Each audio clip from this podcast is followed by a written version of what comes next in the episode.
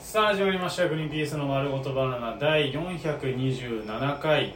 えー9月13日放送回改めましてグリーンピースの落合とえーグリーンピース牧野です、えー駅のホームにいる時には念のため後ろに重心を置いちゃう派ですよろしくお願いしま巻すき込まれると思ってんだない映や画おを落とさあの押されんじゃねえ押かされんじゃねえか押されんじゃねえかって思っちゃうんだよあー何か人に命を狙われるようなことをしてるってことですしてますかはっきりはいはい、こいつが悪いです。 じゃあ。ということで、お便りまだ読み切ってないので、お便り行きたいと思います。よしなんか前その前は松がねなんか恋愛相談みたいなのしてきたけど、そっか松ってでもなんかこう結構送ってきてくれてコミュニケーション取ってくれるじゃないうん。なんかいいやつっぽいけどねうねなんかね言葉遣いも丁寧だしうんきちんと僕のご機嫌を伺ってる風な僕のご機嫌で僕の体調を心配してる風なものを、なんかこう乗せてとかそういう気持ちもありつつ、ん全く違う話で、なんていうの、お笑いのシステム的にも優秀だしね。別にねモテすもまあまあ顔面見ないで言うことはあれなんですけど顔面っていうか、まあまあ、それがだから、しナチュラルなコミュニケーションでうまく出せるかっていうう。んねそうだねはい、次行きます。えーおまんまん太郎。あ久しぶり久しぶりです。久しぶり昔からのリスナーだええー生配信お願いします待ってます以上です次行きましいょういやちょっと待って、はい、おまんまん太郎お前もうちょっと偉そうにすすればなんかおまんまん太郎ほらこれで有名じゃん名前だけふざけてて文章は真面目だっていういや真面目というか短いよシンプルにまあうん送ってくんなよ 生配信してるし別にだからどういうこといついつ俺ら全部読むんだから生配信お願いします待ってますだけういつこの時間にとかいういう要望じゃないのんとかなしかも週に何回とかな顔出したことないじゃんおまんまん太郎確かに生配信あんまり見たことないねどういうごめんなおまんまん太郎あなこういうやつがいるとやっぱ待つみたいなやつがいいやつなんだなと思うもんそうおねまんまん太郎みたいにもう本当に多分つかみどころのないようなやつがふらっと現れてでも多分おまんまん太郎は彼女とか結婚とかしてたりするよあ多あ分そういうもんかな、もしかしたらそういうもんだと思うあのー、ラジオネームを過激にして、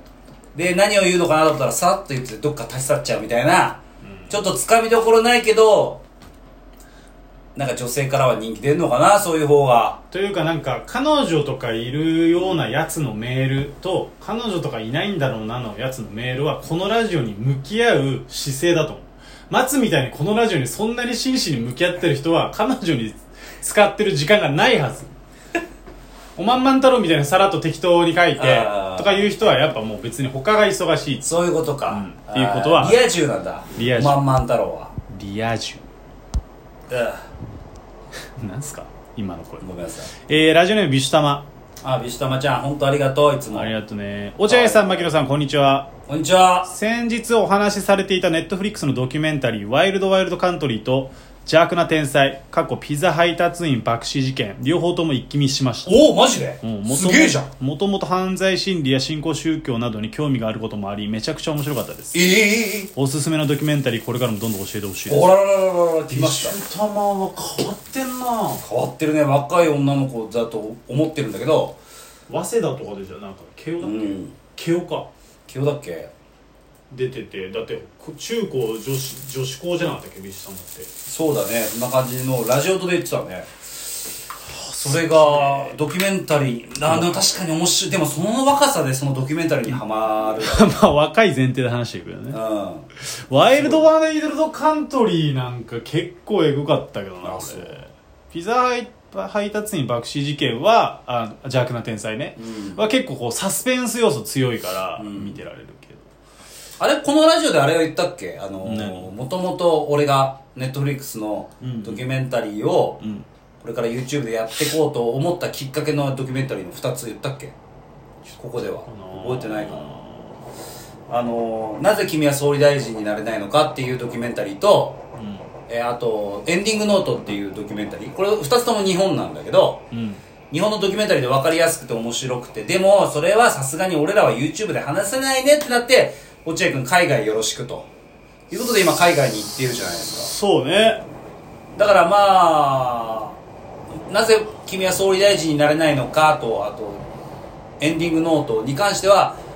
見やすいドキュメンタリー2時間ぐらいのやつなんでよかったら見ていただきたい、まあでもちょっとビシ様じゃ物足んないかもだってそうは犯罪心理と新興宗教に興味あるんだから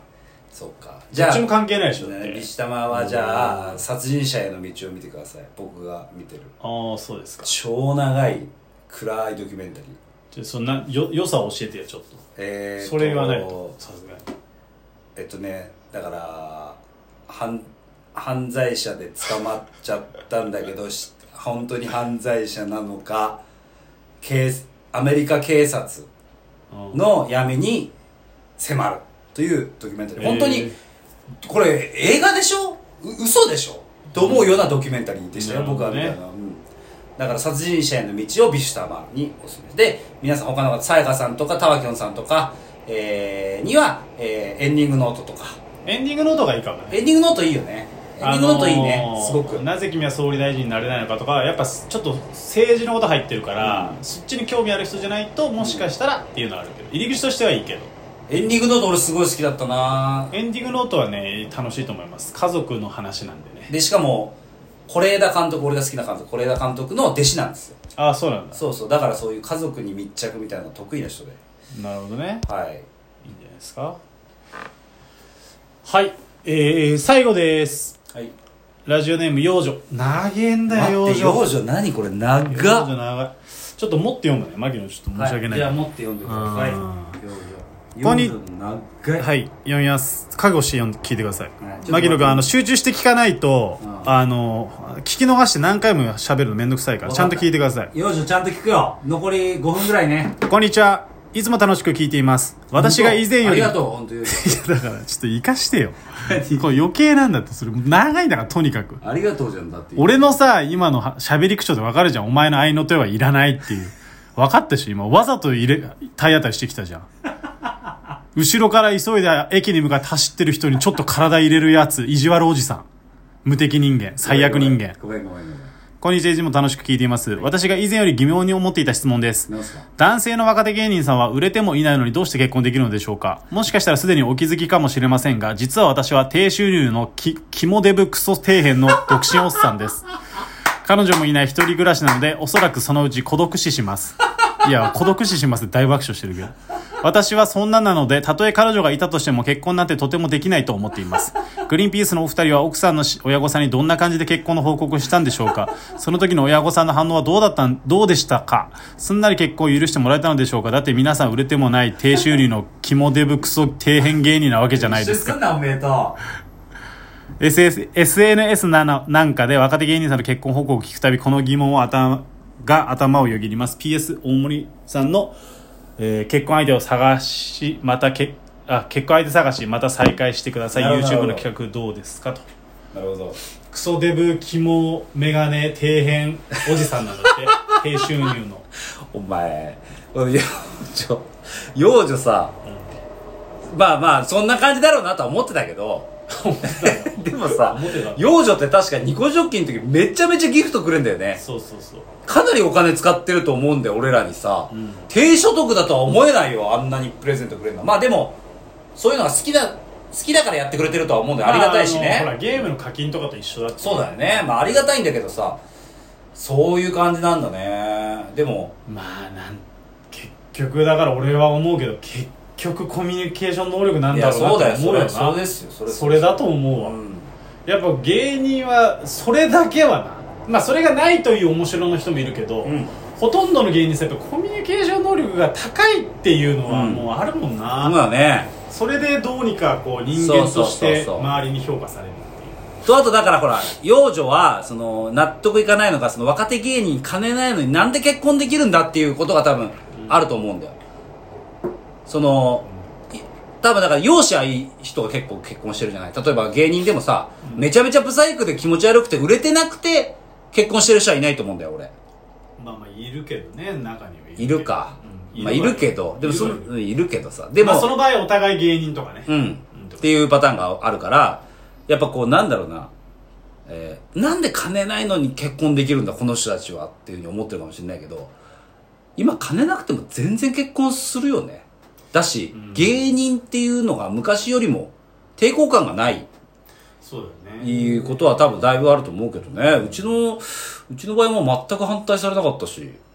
別に落合君もな反対されないでしそんなょ反対されてない別に全然今もうちゃんと働いてるからちゃんとしてるっていう考え方はな古いしなそうねまあだから幼女がどんな感じになるかわかんないけどまあまあそれなりの清潔感あってそれなりにおしゃべりでいきればやそうそうあのうん本当そうだと思うあとは自分のそのなんていうのプライドの問題というか、なんかこうどうしても相手のここが気に入らないとかそういうのが始まっちゃうとなちょっと難しいけどあのーよくほら、俺、バイトアル、アルバイトほら、あの、あれでやってるじゃないですか。パソコンで、あの、恋愛系の記事もよく書くんですよ。 僕、恋愛系の記事も。誰が書いてんだよ、恋愛を教えるっていう記事があうる。んまあ、それ俺が書いてるわけじゃないよう。ん、あのーそれを作る。作る作業を担ってる。なんか、まあ、軽く言うとね。うんで、そこでよく見るけど、やっぱり恋愛系の記事で恋愛をしたいっていう男性とかに、うん、教えるノウハウ、うでん一番大事なのがやっぱ清潔感っそうだねマてジいでうそれだな清潔感だけなんだよ本当に、そうねマジでなナンパ師で一番モテるのもやっぱ清潔感のある男子だもんね、そうそうちょっとチャラいとかじゃなくて、うんとにかく清潔感清潔話してて不快にならない容姿、そうだから養女清潔感ですうん、マジであとラジオネーム変えてくださいうんそれ変えればまずそっからだラジオネーム変えるとこ元養女ですって言ってこいよお前いつかでも今日養女自分のことを全てさらけ出したじゃん、うんすごく好感持ってたそうだねこれ 一歩大きな一歩魂の叫びを聞いたような気がしました養女のはいえーとお便りのコーナーこれで以上になりますはいわかりましたあさりがよとうございなら